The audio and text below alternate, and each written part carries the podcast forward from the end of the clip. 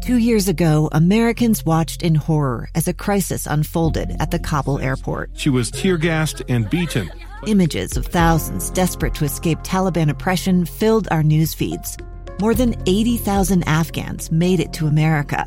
But the story didn't end there. It was very cold. There was no power, no heat. Who would help our newest neighbors?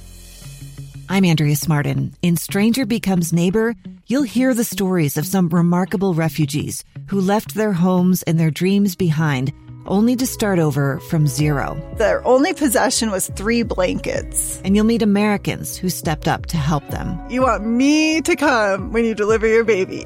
What can one person do in the face of an international disaster decades in the making? That's Stranger Becomes Neighbor. Find us at kslpodcast.com, follow us on Apple Podcasts, or anywhere else you listen. The Greenhouse Show on KSL News Radio. Good morning. Thank you for joining us for the KSL Greenhouse Show. Maria Anton with you this morning, taking your calls 801 575 8255. You can text us at 57500. Our next texter, Taun, says that their lawn is covered with fungus rings. What's the best way to treat it, and is this their time to do it?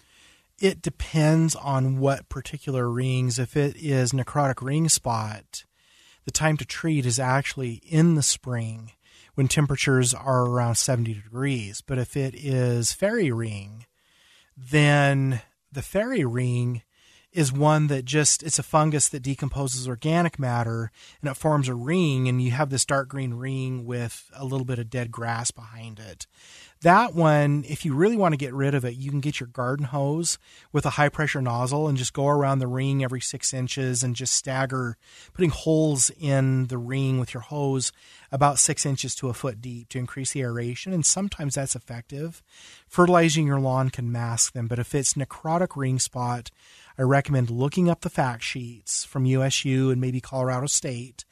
And then the what can be done right now is top dressing with necrotic ring spot resistant grass seed. And some local vendors will have that, but fescues like the uh, turf type tall fescue is going to be resistant. It looks like bluegrass. Okay. Uh, next listener would like to know when's the best time to prune a catalpa tree?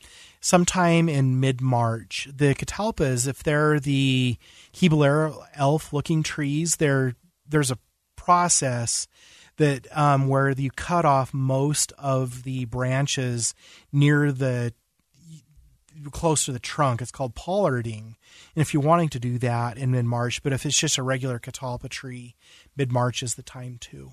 Uh, next person says they have a nectarine tree. Two of the limbs, basically, the nectarines fell off. The limbs both died. Uh, they thought it might be a borer, but they can't seem to find one. What else could be the problem?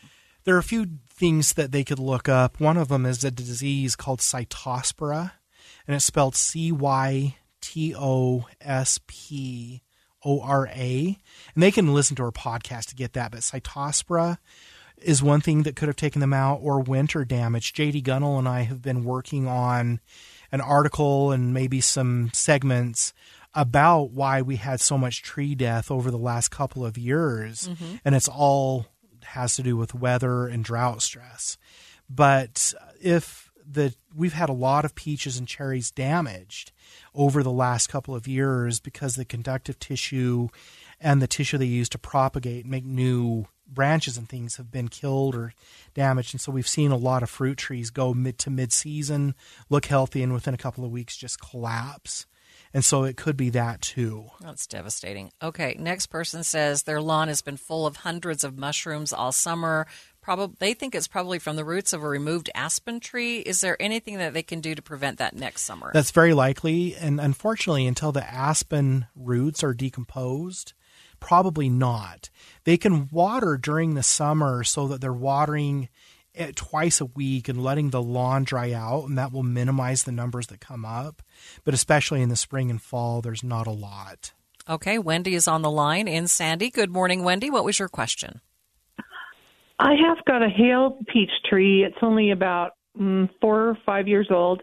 Um, had good peaches come out on it. I print. I I thinned them back to every six inches. I have some peaches that are almost the size of softballs that are huge. There's only about four or five of them, and all the rest of the peaches on the tree are about the size of a ping pong ball.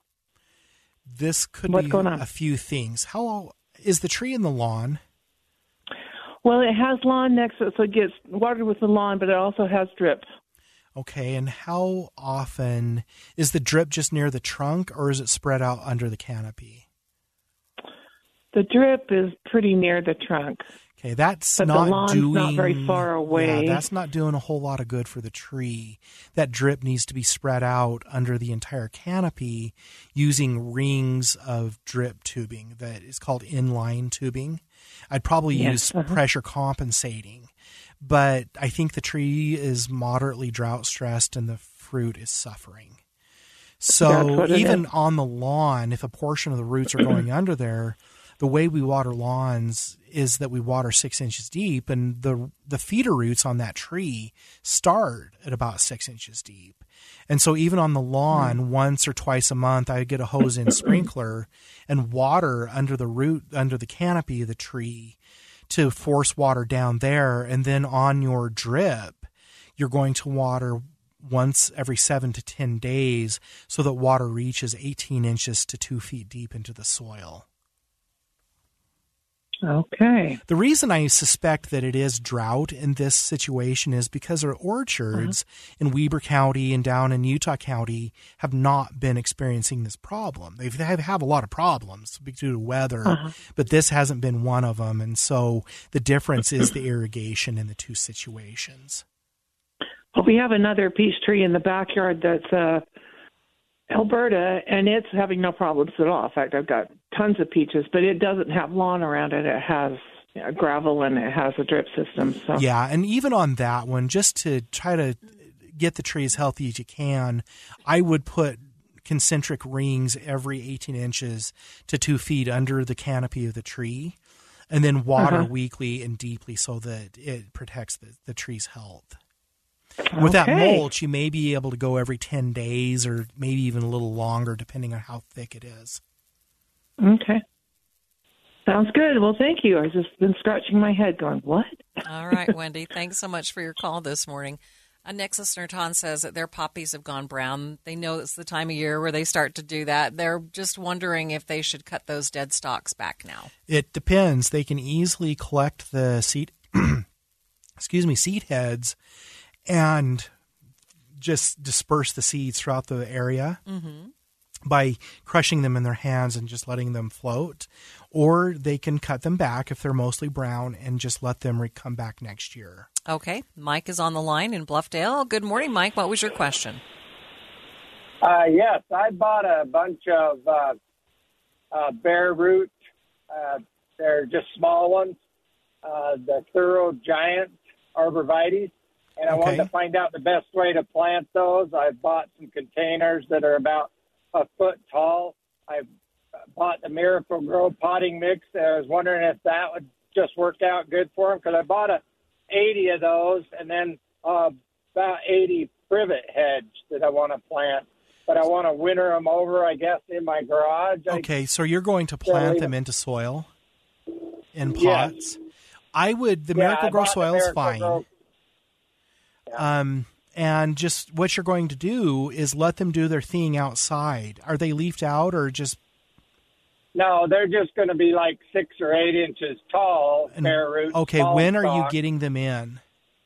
Uh, they're supposed to be coming in uh, the end of this month, August. Ah, darn it! I unfortunately it's going to be warm enough that they're going to try to de- break dormancy. And so, what you could do if they are bare root is you could try refrigerating them until say November, and plant them then Uh-huh. because they're dormant, or delay the order. Uh-huh.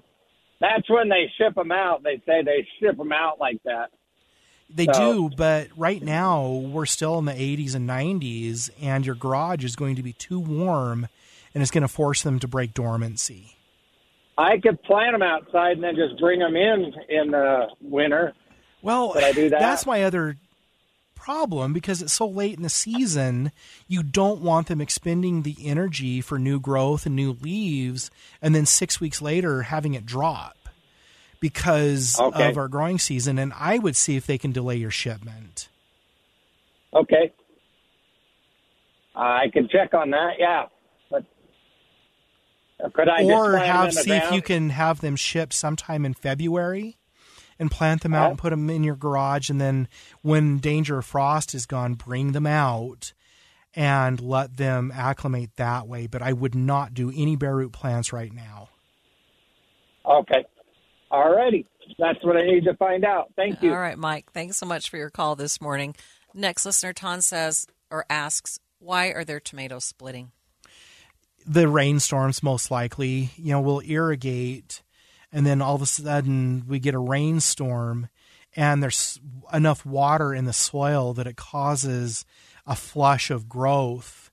And what will happen because the tomato skins are in essence brittle they can't keep up because they're not elastic enough and they split Okay, next listener has a 10 year old peach tree that has had either Coryneum blight or borers.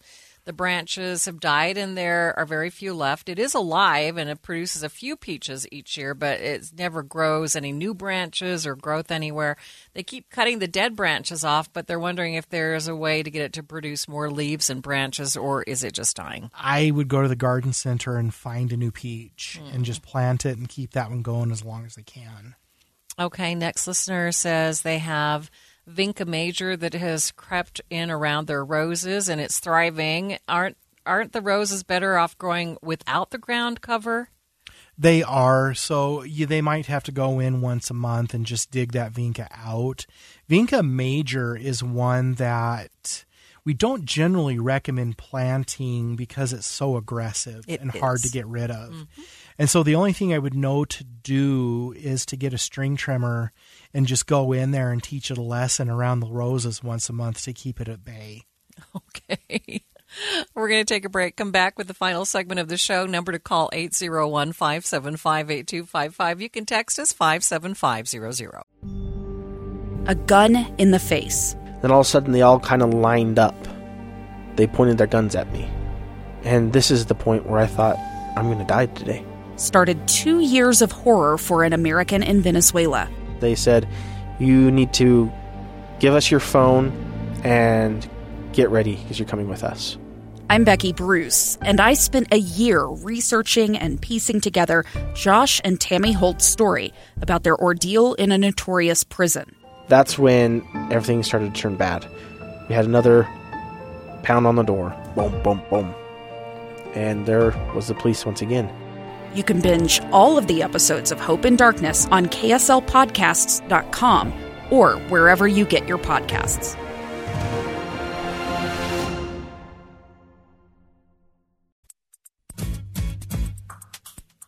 Good morning. Thank you for spending your Saturday morning with the KSL Greenhouse. Maria Anton with you, taking your calls. Final segment of the show, 801 575 8255. You can also text us at 57500.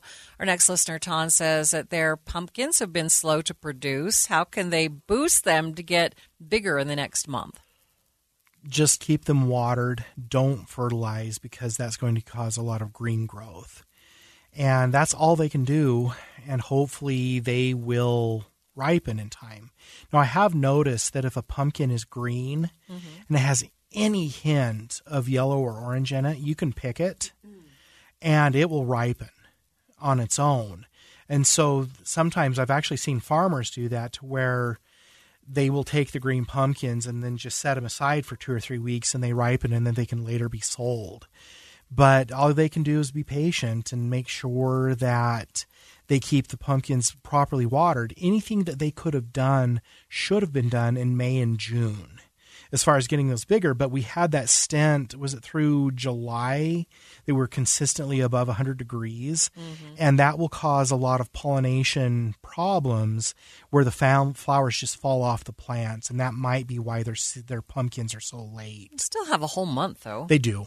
And they also need to make sure that they hopefully are watering by drip instead of overhead watering because it's getting cooler and powdery mildew will start attacking all of our cucurbits, so the squash and pumpkins and you know things of that. So they need to focus on hopefully drip irrigation if they can.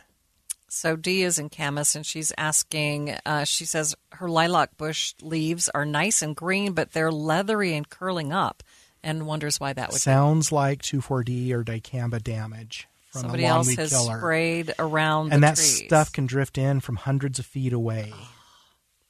Uh, next listener would like to know if you have some suggestions for any shorter maples with color. Are there shorter maples with color? Yes, rugged charm or hot wings maple are two that they could look at that are gorgeous. The hot wings, the little seed heads that the maples get turn a brilliant red, and they're just beautiful on the tree. So those are two. If they wanted a slightly different tree, something like autumn brilliant serviceberry, not a maple, but it stays small and has really good fall color also. Okay. Uh, next person would like to know when is the best time and the process to plant a fig tree.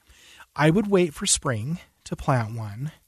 And but I would order one as soon as they're available for shipping in late winter or spring. And there are two of them that are fairly common. There's one called brown turkey and another one called Chicago hardy. There's some other cold hardy figs out there. I think One Green World sells one. I can't remember what they call it, but that's an online a mail order nursery in essence. So they could check One Green World's website out, but brown turkey and Chicago hardy are the two common ones we grow in Utah. Uh, next person says they have a 20 year old linden tree. They've lost 50% of the greenery on it. Uh, they suspect a borer and they want to know if this tree can be saved or do they need to just remove it?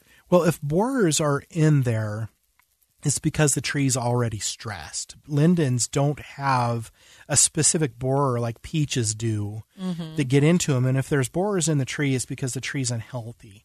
Lindens, for as beautiful as they are, are actually wimpy trees. They What? they're not drought hardy, so they need to be watered every seven to ten days. And some other, th- I call them wimpy as far as their drought hardiness. Okay. but they're good trees otherwise but they also are very susceptible to being planted too deeply. And so if the tree is going into the ground and it looks just like a pencil with no root flare or trunk flare at the base it's planted too deeply so they should be able that tree as it comes down should flare out as the roots start and if it's not it's too deep but the other thing that they're susceptible to are girdling roots from the containers they were grow in over a period of 15 or 20 years it's really common for them to be killed or severely damaged by girdling roots Okay. Uh, so 50% of it's dead. Is the is it done? Not necessarily. I would dig down along the trunk just with a small shovel and carefully and go down six inches to a foot to see if there's a girdling root that can be cut out. Otherwise, uh, make sure that it's watered every seven to ten days deeply. And if the dead portions still have green tissue, it may relief next year. Okay. Uh, next listener would like to know when to harvest spaghetti squash. Spaghetti squash should be harvested when they cannot easily stick their fingernail into the squash. And it should bend your fingernail back, your thumbnail, and it will develop a waxy coating on it so that it's kind of a matte look instead of being shiny. And I've gone through all the questions, Tom, which is amazing. Hmm, we did it. I know. So I'll ask you a park strip question since we have a couple minutes left. Uh, we are redoing our park strip. I should have put some, uh, I guess I should have covered it and done some other weed prevention stuff. But at this point, the lawn is all dead because we haven't watered it for two years. We knew we were going to take it out. Um, but there are some weeds. What's the best way to go about that now? Well, you can just cut the weeds down once a month with They're a not mower. big. They're just, yeah, they just. Otherwise, um, I would water them in a little bit and then wait a day and then spray them with a weed killer. Okay. like Roundup or Killzall. And then should we, how should we prepare that soil for new plants? Well, the dead grass should come out because it can be difficult to have things grow through it, especially if you do seeds. so even though it looks dead, I need to make sure and Yeah. dig down how far? I would go down a couple inches just to get through the under the thatch layer. Okay. And cut that out. Sometimes a powerful tiller, like an eight horse Honda or something, Oh, will okay. kind of tear through it. You'll it'll be bucking and jumping, but you might be able to do that. But otherwise, a sod cutter or a lot of upper body exercise with a flat spade to peel it out. It's all exercise. But with it being two it? year old, two years old, it may not Hmm. be as hard as when it first. No, I think I think tilling is probably a great Yeah. idea. And then do I need to pull all that stuff out? I can't just leave any of Well, that. I in would there, right? just. I mean, if there's little bits in there, but a lot of times it comes up in chunks that are six inches or a foot wide, and those should come out. And then do I need to spray the weeds before doing that? I would spray the weeds out and wait a week before okay. doing it. Okay. Because it's going to be some construction work there, so I have plenty of time to spray. Yeah. All right. Well, Taun, it's been a great show. We have uh, had a lot of great topics today. I want to remind our listeners our plan of the week was the upright falsetum. That was at 8 o'clock. At 9 o'clock, we did bindweed suppression. And in the 10 o'clock hour, if you missed it, uh, and I'm telling you this not to make you feel bad that you missed it, because you can actually go back and listen to all of these segments. We had, uh, we talked about Waterwise landscaping for your park strip, and we had Savannah Peterson, who's a horticulturist, join us. Uh, she's actually in charge of the Flip Your Strip program for the Utah Central Utah Water Conservancy District. You can go back and listen to all of our segments every week. We are on podcast, so you can check out the podcast, kslpodcast.com. You just scroll down, you see the KSL Greenhouse. Uh, they usually go up later in the afternoon, so you can check those out and hear all these segments. Uh, also, we do have articles up on the KSL Greenhouse Facebook page that you can check out. And uh, when it comes to bindweeds, you have done two really great videos for folks because Morning Glory, the weed, is really a problem, especially this time of year. They can check that out on the YouTube channel, the KSL Greenhouse Show on YouTube. They you check them out and just watch them, and it'll give you some suggestions. So we really appreciate our listeners. We do. We had some really interesting topics this week. Uh, people talking about ants in their gardens and, you know, all sorts of stuff. Things that are really uh, Wasps tormenting people. becoming a problem because it's fall and they're becoming aggressive, Yeah. foraging for food. If you are looking forward to next week in the Greenhouse Show, we can uh, give them a kind of a preview of some of the things that we wanted to talk about. In the eight o'clock hour, we're going to talk about uh, the plant of the week is going to be chrysanthemums because people are kind of. I want to say they have a misconception about planting chrysanthemums. You see them in the stores right now. They are so beautiful, but not the best time to plant them. So we're going to be talking about chrysanthemums as the plant of the week in the eight o'clock hour. At nine o'clock next week, well, you and I were talking just about the huge number of wasps that we are seeing and controls. Uh, we're going to talk about that as well. Have a great weekend. I'm Dave Cawley, investigative journalist and host of the podcast Cold. In October of 1985, a woman named Sheree Warren left work at a busy Salt Lake City office. to meet her estranged husband at a downtown auto dealership. She never made it home. Sheree's car surfaced weeks later in Las Vegas. in the parking lot of a hotel casino. No one knows how it got there. Strange. It was strange. Both Sheree's estranged husband and her boyfriend raised suspicion for investigators, I kind of thought that he might have done something. but no arrests were ever made. In Cold Season 3, we dig into double lives, make new connections in the case, and examine the difficulty raised by reasonable doubt. We want answers just as much as anyone else. They have creeps like that now too, so nothing's changed. That's the new Cold Season 3 The Search for Sheree, now available anywhere you get your podcasts.